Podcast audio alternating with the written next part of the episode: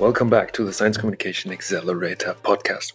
Welcome back after the summer. In the summer, I thought a bit about how to continue producing content. And I thought that it might be interesting for you not to only have people that do science communication in organizations or that might be very knowledgeable when it comes to social media, but actually also to have more researchers and scientists here on the podcast. And then not just from one stage, but from all different types of stages. Hence, in this episode, we are going to have Saad Ahmed on the podcast. He's a PhD student from NTNU here in Trondheim, Norway. And in the next episode, after Saad, we're going to have Professor Kimberly Nicholas from Lund University on the podcast. While Saad is only starting out, and we're going to talk about how to develop a strategy for his science communication. In the next episode, we're going to have Kimberly, and Kimberly is an avid newsletter writer. She's got more than 21 thousand followers on Twitter, and she also wrote a book. So these people are very different, and they are in very different stages on their science communication journey. And I hope that that provides you value, and I hope that you enjoy these two episodes that are going to come now. So, with no further ado, we're going to start with Saad. My name is Julius Vesche, and this is the Science Communication Accelerator podcast. Let's go. All right, guys. So welcome to this episode, which is a bit of a test episode. And I'm having Saad here, and he's going to introduce himself in a second. And today, what you're going to get is a little bit of a, let's say, a consultancy session. And what I would love for you, the audience, to maybe learn from this is that when you are listening to this podcast episode, it would be cool of the questions that we will be discussing. Maybe you could like think about like how would you answer these questions and what are the questions that you are having and how would you then answer them? And so let's get right into this episode. Saad, thanks for making this possible today because you reached out to me and we are right now on NTNU campus, Gløshaugen. And why don't you give the audience a little bit of an intro, who you are, what you do, what gets you up in the morning? So I'm Saad Ahmed. I'm a PhD candidate at EOT, Industrial Economics and Technology Management, in the experts in teamwork academic section. I'm basically from Pakistan, so I moved here for my master's in Norway, and uh, then I got a position here at NTNU, and I moved from Kongsberg. I was actually in Kongsberg uh, near Oslo, and then I moved here at NTNU for my PhD. And so basically, I'm working in this project called HoLib, which stands for Developing Holistic Ecosystem for Reusing, Repurposing, Recycling Electric Vehicle Lithium ion batteries in Norway and EU. And so we have like five PhDs working in material science department, chemical science department, geoscience department, design department, and then it's me working in the industrial economics and technology management department. And specifically, my research is about sustainable business models for repurposing EV batteries. Oh, yeah. Big topic in Norway, is it? Yeah. yeah, a lot of electric cars here. Where are you in your career? You say you're a PhD student. Are you first year, second year, third year? So I'm first year. I started in August last year. So pretty new to the PhD life, I think. Yeah. How is it? Uh, it's pretty nice, but it's like it comes in phases. so sometimes it's really nice, it's really good. You feel like you're achieving something, you're doing something nice, and uh, everything is going well. But then there are phases in which you're like really down and you're confused what you're doing. So welcome to PhD life, my man. nice. Yeah, I guess that many in the audience and also I can relate very much to that. And sometimes you feel it's faster, sometimes it's slower. There's always ups and downs. So yeah, but yeah, yeah. welcome to the club. It's a nice club, though. Yeah, good, it's good, man. That's good. That's good. Like we had the opportunity to get to know each other in a course that, yeah, I had the opportunity to co-teach maybe. But then I talked a little bit about science communication, and then you reached out to me and said, "Okay, can we have a chat?" And I'm very happy that we have that chat today. But what's your goal out of this session? Like, under which circumstances would you think that this 20, 30 minutes was time well invested? So, just a little recap. I think we met each other in a course, cold course we were taking in that course you particularly came here and came to the class and talked about science dissemination and you showed the slides and whatever you were doing with the podcasting and also uh, seminars and conferences and it was really nice to see that kind of dissemination going on and i think for me the main takeaway would be i wanted to discuss with you and have a conversation about it is that when you start in the phd life for the first two years you're just struggling with your research you're trying to collect data you have an overview of what you're doing in your head, but it's not something that you put out there. And then for me, I feel like it's really important to actually get that information out there, you know, tell people what you're doing and tell people what kind of impact you are making. And it's really important to understand how to do that, especially when you're like in the beginning of your research phase. Yeah, I'm with you there. If we have this conversation now, maybe we'll get some good ideas for you or like things that you could follow up on or that you understand a bit more. So, where are you now when it comes to science communication? Let's maybe touch base or where are you now? What are you doing? Are you doing anything at all? And any answer is good, just for me to get context of where you are. So, yeah. So we recently published a conference paper at a PLATE conference in Helsinki. So that's the first thing that we have done so far. Cool. So that is the only, I think, dissemination of my research that we have put forward for now. And other than that, it, I think it's still all in my head. So I've made some LinkedIn posts and stuff that I'm doing for the dissemination. But other than that, I don't think that I've been able to like communicate what I'm doing to other people internally or externally outside of NTNU. But just hearing that you already are on LinkedIn and putting out some posts yeah. is really, really cool because yeah. there's a lot of people in the first year of the PhD who don't have the courage to do that or don't know what to do it about. So it's really cool to hear that you're already doing that. If you would think about like the perfect state in maybe by the end of the PhD or maybe end of next year or maybe end of PhD, you can decide for yourself. Where would you like to be when it comes to science communication and dissemination? Hmm, that's a broad question. But I think at the end of my PhD, I would like to have the dissemination done to the journal articles or conference papers that I've been to. But also, I would like to have this kind of like channels through which I'm actually putting out my content out there but are not only limited to researchers, but also like general population that needs to know. Like I think for us to make, for us researchers to make an impact on a society, it's important that the layman knows what we're doing, that the people working in other sectors know what we're doing. And for that, I think for me, it would be like deciding upon what kind of channels I'm using. Do I use YouTube? Do I use LinkedIn? Or am I just publishing through policy briefs that are actually read by people who are in the government or they do not have the time to actually read through big journal articles. So different kind of challenge. I see myself ideally to be in a position in which I'm disseminating or creating an impact in a journal population through mm. my research. Mm. So you talk about laymen and laywomen, you talk about policymakers. I understand though that your project is also about business models. So we talked about where are you right now, touching base. Also, then we talked about like, hey, where do you want to go? Maybe let's talk about like what's the way from touching base from where you are right now until that place mm. and maybe start with thinking about your target group. So you, so you mentioned policymakers, you mentioned laymen, but you work with business models. So is that also part of an like a target group you want to reach? Like I don't know, potential people who might want to start new companies or people in companies that might start a new department or whatever in with maybe using the knowledge that you could provide when it comes to business models. Is that also a target group for you? Yeah, I think so. Uh, when you say that, are you talking about like the people in the industries working? Potentially. I'm just trying to find like when we think about avatars, when we think about the people that you want to reach, like okay, so one avatar could be like some policymaker that maybe yeah, we could maybe talk about that how that policymaker looks like or like what he or she has been doing.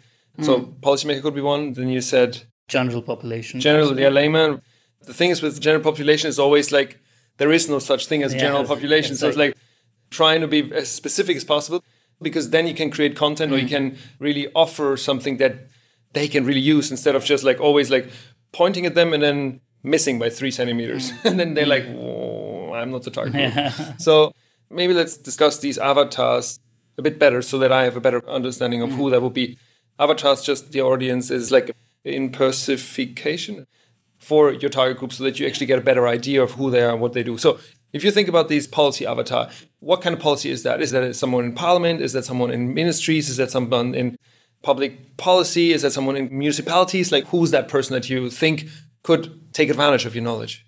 I think when it comes to policymakers, I am thinking about like the people in government, people in municipalities, people actually making the policies, especially when it comes to like energy transition and electrification of the transport sector. Is that what you're working on? Because uh, I thought it's wasn't it like a circular economy thing. Yes, but it's also a little bit touching upon how we can move towards electrification. So I also touched a little bit about that. Okay. Yeah, so it's about lithium ion batteries, specifically about business model, but it also concerns why we should move towards that. So uh, I'm actually writing a paper right now about it for my course. When I think of policymakers, I think of the people who are actually building up these regulations and policies. Okay. And what's the value that you think you could provide to them? maybe not yet now, but maybe in a year or in two years when you're further along with your research? What's the knowledge that you might have that you think they might be interested in or they could take advantage of? Yeah, so one of the things that I'm working on is repurposing and reusing batteries. And there's a big problem with regulations when it comes to it. It goes on from the local level to the international, but to the bigger level. And I think the knowledge about why repurposing the EV batteries is important and how businesses can actually create value and create monetary and also social value through making business models that actually promote these kind of repurposing of the batteries and then like why do we need policies regarding that so i think if you want to avoid waste of ev batteries and avoid supply chain bottlenecks when it comes to if you put in so much recycling in there then the recycling of the batteries is not yet so sustainable so it creates mm. problem for environment and then, then there's a lot of energy that gets used so so it's important to get that knowledge out there to the people in the government and the policymakers that mm. it's important that repurposing of the batteries is taken into consideration and then that kind of knowledge can actually maybe help them make those kinds of mm. policies when you have this policy maker in mind you know it's like obviously we could give them content and knowledge mm. but sometimes they're very busy at times. So would it make sense to maybe also target someone who maybe has meetings with policymakers who could influence them? So, for example, there's a lot of NGOs running around in Oslo, like when we think about here, in Norway, but it could also be Brussels for the European Union or Washington, and you know, Washington mm. D.C. for the United States. Could that be also part? Does a part of a target group to maybe reach out or like empower people that maybe talk to policymakers? Is that something that crossed your mind? Is that something that sounds reasonable? Yeah, I think it does. I think it does. But I think to make an impact, you have to have a multifaceted approach. Here we go. So it has to be different stakeholders working together to create an impact, right? So there's like groups like Scientist Rebellion and Stopp oljeletinga that actually put pressure on the policymakers to change their policies in a way uh, definitely you know reaching out to them yeah. in some way or another and getting that information out to them and then they kind of using their influence in some way yeah uh, could be definitely yeah summarize so like first year phd student topic is really reusing of batteries would love to have an impact on changing regulation over time so mm. that it becomes a more sustainable process. Target group is pretty much policymakers and maybe people who might be talking to policymakers or like might influence policymaking process. But also other like businesses as well you know? So uh, business as well. yeah, yeah uh, just a little comment here. So we've been trying to interview some companies and it's really difficult to get to them. How's that? Oh it's just they're busy so, fair, fair, fair, fair. so getting that information out to them the business owners who are actually going to develop these business models or we're going to help them develop these business models is important that they have the information as well mm. so like i said it's like multifaceted approach so you have to have policymakers and then these organizations yeah. and then businesses, everyone on board to actually create an impact and, and make these practices sustainable. Yeah, cool. So when we then think, okay, we have the business people and we have the policy people and maybe kind of the NGOs that talk to the business. So we have kind of these three parts or these three avatars, if we want to call them like that. Do you have a feeling what platforms they use or how they consume content? Because obviously you can go to conferences. I guess that's a very straightforward way, and that's like very person to person, and I think makes complete sense. And building networks there, and then easier to call someone up when you already had a chat with them. So I think that makes super sense just to build your network. But when we think about digital ways, where would you think that these people that you have in mind hang out? Just before I answer this question, I have one very important stakeholder that I missed. That's user of the cars. Yeah. Yeah one of my PhD, Leander, who works very closely with me, he is working with this user acceptance of repurposing of the batteries. Yeah. And it's really important that for now the researchers have not really focused on the user side of these repurposed batteries that is coming into the market. And it's really important to actually. These repurposed batteries then will go into commercial or in residential um, areas. They will not be used in cars again, isn't it? Yes. So it's like when the battery reaches 80% of its capacity in a car it's ideally not when it goes down from 100 isn't it yeah hmm. from 100 to 80% and there's still a lot of capacity left when it goes to 80% it is ideally no longer used in the battery or mobility solution so it goes to energy storage systems and it could be either used for uh, energy storage in uh, residential areas or uh, backup power or grid stations for commercial sites hmm. and so, there is issue with social acceptance and there's issue with users there's still uh, research needs to be done here, but there's some when it comes to household applications. Then there's like safety issues. Would your house got yeah, catch fire if it's a repurposed battery? So and there's a lot of regulations as well that are very vague. So the battery dismantlers, for example, are really uh, reluctant to actually get these batteries because then they have a lot of things to do. They have to test the battery. And then there's also data sharing problem between the stakeholders. So the manufacturer does not give the data to the repurposer, so the repurposer has to like do a lot of analysis themselves that cost them a lot of money. Mm. So there's a lot of problems there. The user side is also very important when it comes to it because at the end they're going to yeah. use it. Yeah. We know that you as a PhD, you're quite busy, I guess, with the research that you do and all the other side tasks that you, I guess, you're on. If you had to decide which of these three groups would be most important to you? So, for the research that I've done, I actually had the idea that policymakers are like one of the primary people mm. who can push, you know, for repurposing. But then I met a person, Dr. Brian, I think, in a conference last week, and like he told me that it's actually policymakers are not the primary people who are doing it. Uh, so who are the primary people? Yeah, that's yet to be found. Uh, he was of the opinion that it is the businesses that are the main yeah, main hmm. people here. The question with these kind of you know what you're actually looking at or what i think you're looking at is a social technical system that yeah. needs to change and needs to transition yeah. here we come back to the class that we were also getting to know each other a little bit and there you see it's you can on the one hand you could say it's none of them and on the other hand it's everyone and uh, so like losing out on policymakers i think doesn't make a lot of sense like yeah. they are important but again they do things that they're influenced by of what the people want or what the lobby organizations want or so there's a lot of intricate networks that one cannot see from the outside. Yeah, but just to keep this kind of like, you know, it's like keep it easy, keep it simple. Do you think you can cater to all three groups? Do you feel comfortable doing that, or is that a bit of an overwhelming thought? When it comes to disseminating, like yeah, giving out knowledge sharing, yeah, I'm a little confused about it. I don't know. Yeah. Uh, I don't know. I think so. There are like different channels for it. Mm. I think if we go for like policy briefs, then it's probably the policymakers who look at it and then when it comes to hopefully hopefully yeah. of course hopefully and when it comes to like using like instagram or youtube mm. or then you're actually getting out to some extent to the users of the batteries and probably the business owners or mm. business people as well who are like looking mm. at these contents mm. or like scrolling through youtube or instagram yeah. the good thing about policymakers is that some of them not all of them but some of them are for example on linkedin and on twitter but for example business people by now even in norway we're picking up. Everyone is on LinkedIn, for example. And you just said in the beginning as well that you have already posted some things on LinkedIn. Is LinkedIn, since we're kind of looking at like how your target groups are consuming content, is LinkedIn something, an environment that you as a person feel safe and comfortable of posting? Yeah, absolutely. I think I, I feel safe in posting it. But I also don't want to like barge all the content all at once. Mm-hmm. You know, that's also something that I think about when I'm like putting. What does barge mean?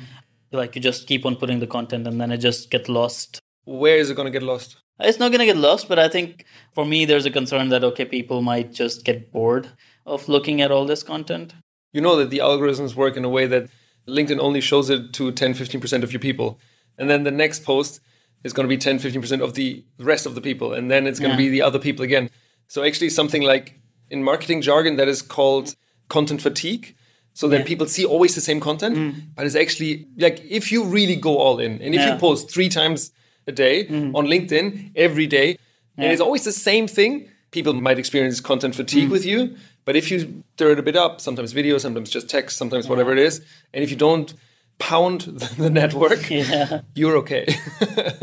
well, these are the intricacies that I don't know about yet. Yeah, sure, sure, sure, sure, sure. Yeah, yeah. And the good thing about LinkedIn is as well that in contrast to Instagram, where when you post something, it's only available for 12 hours. Like it's only being shown like somewhere between 10 and 14 hours. But on the next day, no one will see your content anymore. And the LinkedIn algorithm works in a way that it shows your content over a week, over five days or a week or so. And if it is successful content, then even after that, it's going to be shown. So that's the nice thing of like LinkedIn is a bit more like it doesn't ask you to post too much. So if you post something like I try to post every day on LinkedIn, but I try not to post like more than three things because then they are cannibalizing mm. each hmm. other.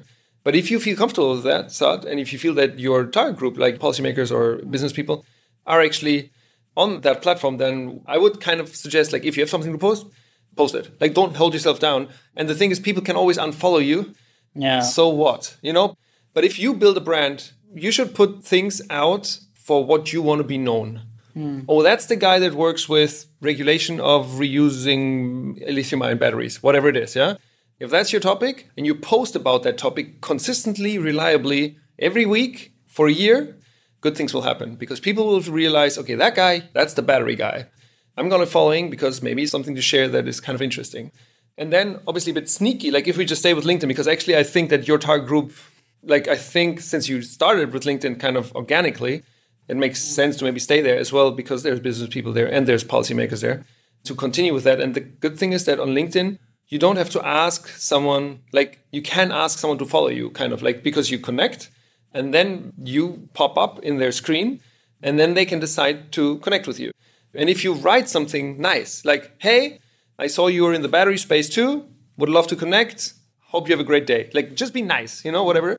And then you just hook up, you find your, what's that, 50, 100 people that work in Norway in battery companies, whatever, or you hear something about an initiative or a research project or whatever it is, and you just search them up while you're eating alone at home. If you're, I don't know you that well, but I hope you're not alone at home. But so, in or in a break or whatever. So just put in the hashtag batteries, to put in the hashtag lithium ion, put in the hashtag Yeah. battery no, whatever it is, and find these people and give them a hint that it makes sense to follow you.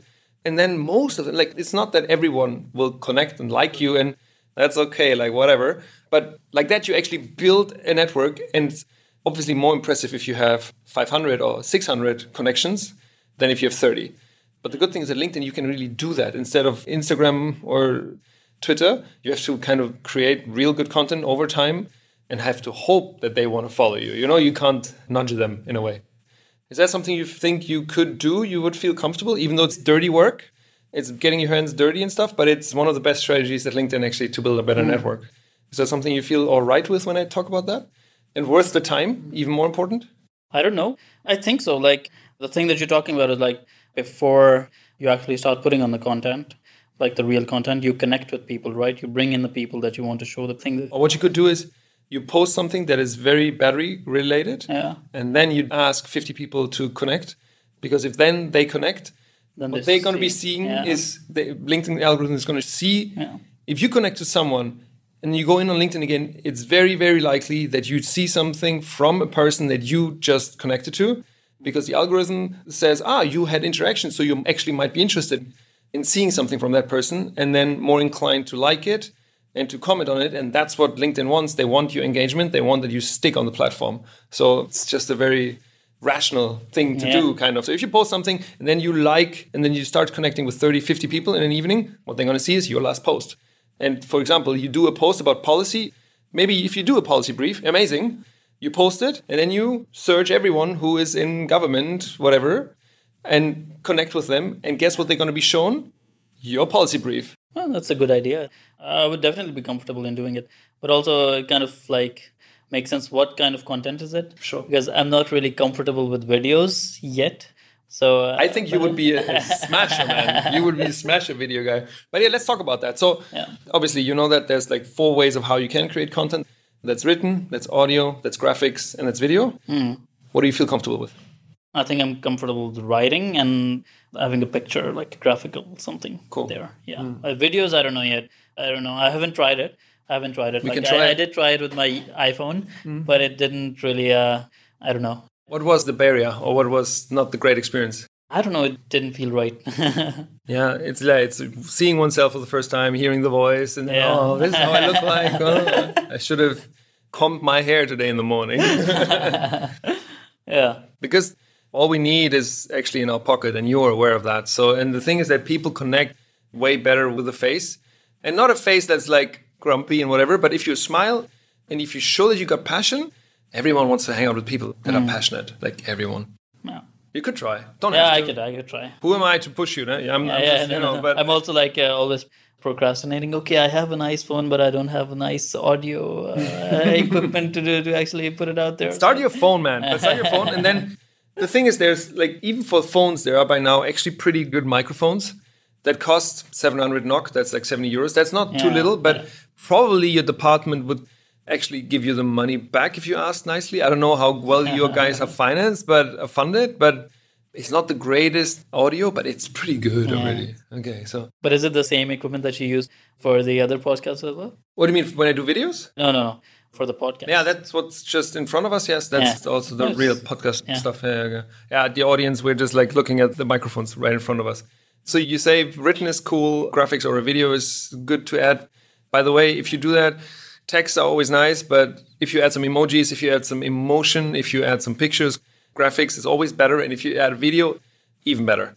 It's easier to connect to a person or something visual yeah. if it's just text. It's pretty straightforward and easy and everyone knows that but i just wanted to pound it into everyone like yeah. make it engaging. Like show your target group that you went the extra 3% if you can if you have the time you know?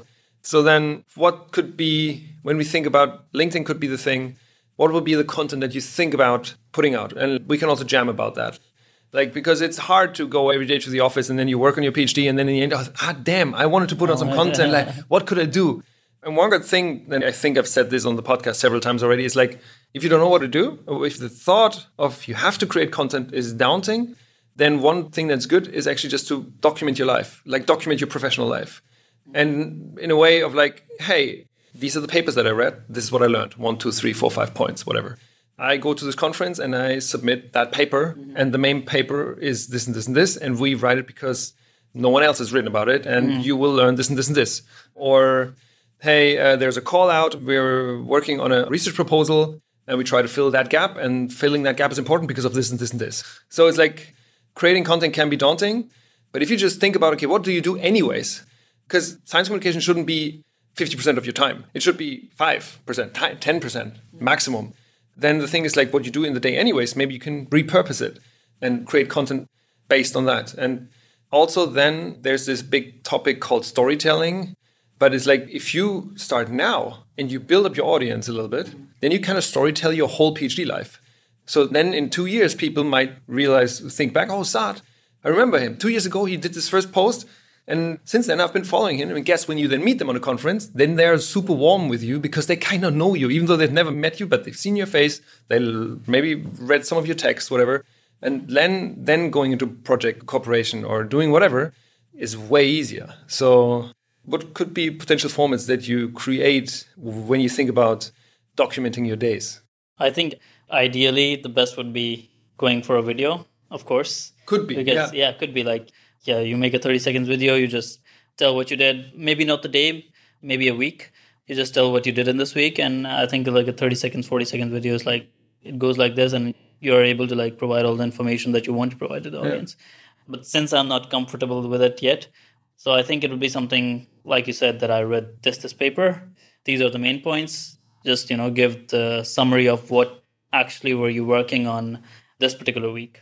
And it could be like for different audiences. Like for example, I could be reading a case study research book about how to do it. And as a junior researcher, I just give like seven, six points about what's the best thing to do. And my audience then would be the junior researchers or PhD yes, people. That's the thing. We shouldn't confuse that sometimes it's not that easy to reach, for example, the prime minister for us because yeah. we're in our 30s, maybe you're in your 20s, probably, I guess, because that's a different generation. And I feel always, even when I have like CEOs or policymakers really on my podcast, it's like it's harder to connect with them if they're 20 years older and they look down on you like, who are you? you know, a little bit, not too bad, but sometimes that happens. Yeah. But it's easier to connect to our generation or someone that's maybe five or 10 years older yeah. and not 20 mm-hmm. years older. So I think that was just a very smart thing. What you just said is like, maybe I try to reach the other juniors. And it could be researchers, but it could also be policymakers, because in every ministry, there's also junior policy analysts, mm. for example. Yeah, absolutely. Absolutely. And also in all the organizations, the people working in like teams are also like junior people of the same age as us. Uh, and they can still stick it up the ladder yeah, later, yeah, isn't absolutely. it? Absolutely. Yeah, absolutely. Yeah. Yeah. So today's Wednesday, Saad. What did you do on Monday and Tuesday? Just let's think about more content snippets. Or like, yeah. What did you do yesterday and the day before? Oh, I was actually at Selbu. So we had a seminar, a center something. I work sometimes in Engage as well, if you know, as an entrepreneurship education department here. So we were there and we were looking at the strategies that we were making and how we can make this department more sustainable for the future. So there we were talking about that. What were the uh, points that came out of the discussions, for example? Oh, it was just strategy related, related like what were we supposed to do? What are we going to do about it? What do we do today that will have an impact in the future?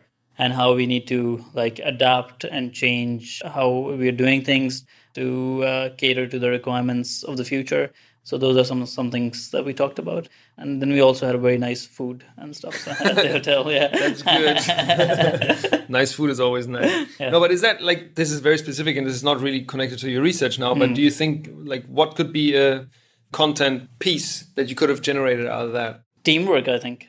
So we worked in teams, and actually working in teams, how does that you're able to produce new thoughts about things and you are able to produce like what you're going to do next. And it's about interdisciplinarity you know? Like you're working with different kind of people. I'm coming from a different background they're coming from different backgrounds and then how you co-create things together. Yeah. And i think that kind of like also fits into my research because i'm also doing interdisciplinary work in my project for example. So it's kind of like even though it's not connected to my research it's connected to the process yeah. how we can and you could research. for example like summarize these processes and see where there could be advantages or disadvantages or like what can other people learn from this maybe potentially. But then maybe let's not look back but let's look into the next days. Is there anything that you do research related in the next two days? So today is wednesday afternoon on thursday on friday. Absolutely. I'm working on this conference paper. So cool. so definitely what is it about it's about how we can design products that are designed for and specifically for the batteries that are designed for repurposing and uh, remanufacturing. The conference paper is about how sustainable business models can actually make these processes about. And you got data that you collected? Uh, we are collecting data now. You're collecting yeah. data? Yeah, we are conducting interviews and stuff. Cool. It, like, for example, in conducting interviews, sometimes it's a bit tricky to have a post about every interview you do because then it could also be like in terms of privacy you might share things that you shouldn't share or like but for example if you do several interviews you could just batch them and say okay i did now five and these were kind of my five learnings yeah. and do something about that mm. post about that cool so we're coming to an end now but i was wondering like since you are working on this paper now in the next days what could be one post that like very specific one post that you could do tomorrow based on the stuff, repurposing the things that you are working on tomorrow? What could be one post? So I think one of the main findings for now for me is that batteries are not really designed for repurposing for now. So there's no communication between the stakeholders and it creates a lot of problem when it comes to repurposing the batteries themselves.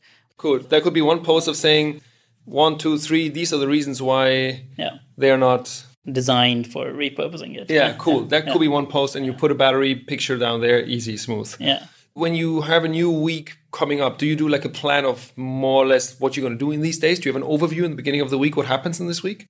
More or less. More or less. But uh, these days, yes. Yeah. Uh, these days, yes, because I have this essay to write and then I have this paper to write. So it's like really planned. It's like okay. really packed. Because if you are kind of planned, you could think in the beginning of the week, okay, what are two things that I'm doing this week that I can repurpose to maybe do two posts? Yeah. You know, it doesn't need to be crazy much. You know, I don't expect, and like, you know, you should do your research first, you know? but if you were to say, okay, do you feel comfortable doing two posts a week? Do you think that's doable? Or would you rather say, okay, one per week and that one is good? I think one per week for now would be good. Yeah. Yeah. fair. Uh, How about looking in the beginning of the week to, okay, where is some content in the week coming that you yeah. can repurpose? And then maybe you say, I don't know what day is your best day, but maybe on Thursday I try to do it. And if I don't mention Thursday, I can still post it on Friday. Yeah. Is that something that feels comfortable? Like, because it shouldn't be overwhelming, but it should be a bit challenging, like a little bit, like that you learn something. So you think a week is okay? Yeah, I think so.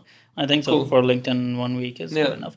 Should I just focus on one channel, or is it something like uh, I can do the same thing on multiple channels? Yeah. The thing is, obviously, you can repurpose things to different channels. Yeah. But the thing is, it's really hard for single people. If you're an organization, not because then you have more resources. But it's really hard for a single person to grow on several channels substantially because then you're even diluting the efforts and the resources that you have to several channels. So this means none of them is probably grow substantially. Mm. I know it's not what you wanted to hear, but I would think it probably makes sense to just build up your reputation on one channel in a specific, very small niche, which just could be recycling of the batteries. You know, mm. oh, Saad, that's the guy from NTNU that works on batteries, and you can follow him up and his journey and what he learns if you post once a week about something that you find that's interesting, it could be part of your own work, or maybe you're reading some news, there's mm-hmm. some news articles, whatever. Yeah. You could share these news articles and take your spit your three, four, five sentences on that, meaning be critical about it, or like, oh, this is what I learned, or it could be like, oh, that's interesting, but we need to have these and these and these points in, in mm-hmm. mind. And then use the right hashtags. And when you feel that this is particularly interesting for policymakers, or for example, for NGOs or fellow researchers, if you have these people already in your network on LinkedIn, what you could do is obviously use the hashtags, the right hashtags, like what's the topic, mm-hmm. but also put the names of these people if you are connected, like if you are okay putting their names, because then they will definitely be informed about your post. You know, it's very obvious, but I'm just re saying this that it's okay to do that because then they are more inclined to actually like it. Mm. They're more inclined to also maybe do a comment. And if you want to be really on top of things, you could go to these people that you are wanting to have some attention from mm. and give them your constructive two cents under what they post. Because then, if you do this five times, then like, ah, that's the Saad guy. Yeah, mm. he's always coming. Because then your stuff will also more be shown to you because the algorithm thinks that you have a special connection. And like that, you get attention over time. And it's not about selling or getting something out of it right now, but it's you're building your network, you're building your reputation. And eventually, when you post about a specific topic over time, and people know that, and people kind of like you. Not everyone will like you. Not everyone likes me, but you know, yeah. some. Then who are they going to reach out to? Yeah. If there's a slot where someone needs to give a speech, or mm-hmm. if there's I don't know what it is, you know, or maybe doing some collaboration. Or yeah, or for a project, whatever it is. So I think that is very sensible. And if you think that you know, if you say your target group is that and that, and they are somehow on LinkedIn, and if you feel comfortable on LinkedIn, then why not say, okay, 52 weeks means 52 meaningful posts. They don't need to be long, they only need to be meaningful, and they need to provide value to your target group. Mm. If you say, look how cool I am, no one is going to care. but if you say, hey, this is what you can learn, people start caring. Mm. Sounds doable? Yeah, it makes sense. Yeah. Okay, I'm expecting your first post next week. If you like, you can tag me, and I'm definitely going to like it and put my two constructive cents under oh, yeah. it. Is that okay? yes, yes, definitely. Instead of next week, I think we can do it now. Like, you know, take a picture of us together. Oh, we should definitely do that. no, we should do that. Cool, Saad. Then uh, thanks for joining me today. And uh, did this provide value? Was this uh, meaningful? Yeah, yeah, it was quite meaningful. Yeah, Sounds it provided good. a lot of value. Thank you so much, Julius. My pleasure. It was really fun. Thanks, man. Bye. Thank you. Bye bye. Folks, that was episode 57 of the Science Communication Accelerator podcast. Thanks a lot for tuning in. This was the episode with Saad, and in two weeks, we're going to have Professor Kimberly Nicholas on the podcast. And Kimberly, or Kim, is a bit more seasoned researcher, and she's got a newsletter. She's got more than 20,000 followers on Twitter or X, and she's written her own book. And yeah, that might give you some other and different insights into how science communication can look like. And we're going to talk about how to prioritize science communication and how to juggle all the other things as a seasoned professor and as a science communicator on the side. So, thanks for tuning in today. Maybe you have a friend or a colleague who might also benefit from listening to this podcast. And please don't hesitate to share this podcast with him or with her. And yeah, that's it for me. I hope you have two really nice weeks ahead of you. Take care. Goodbye. And uh, looking forward to having you back. Ciao.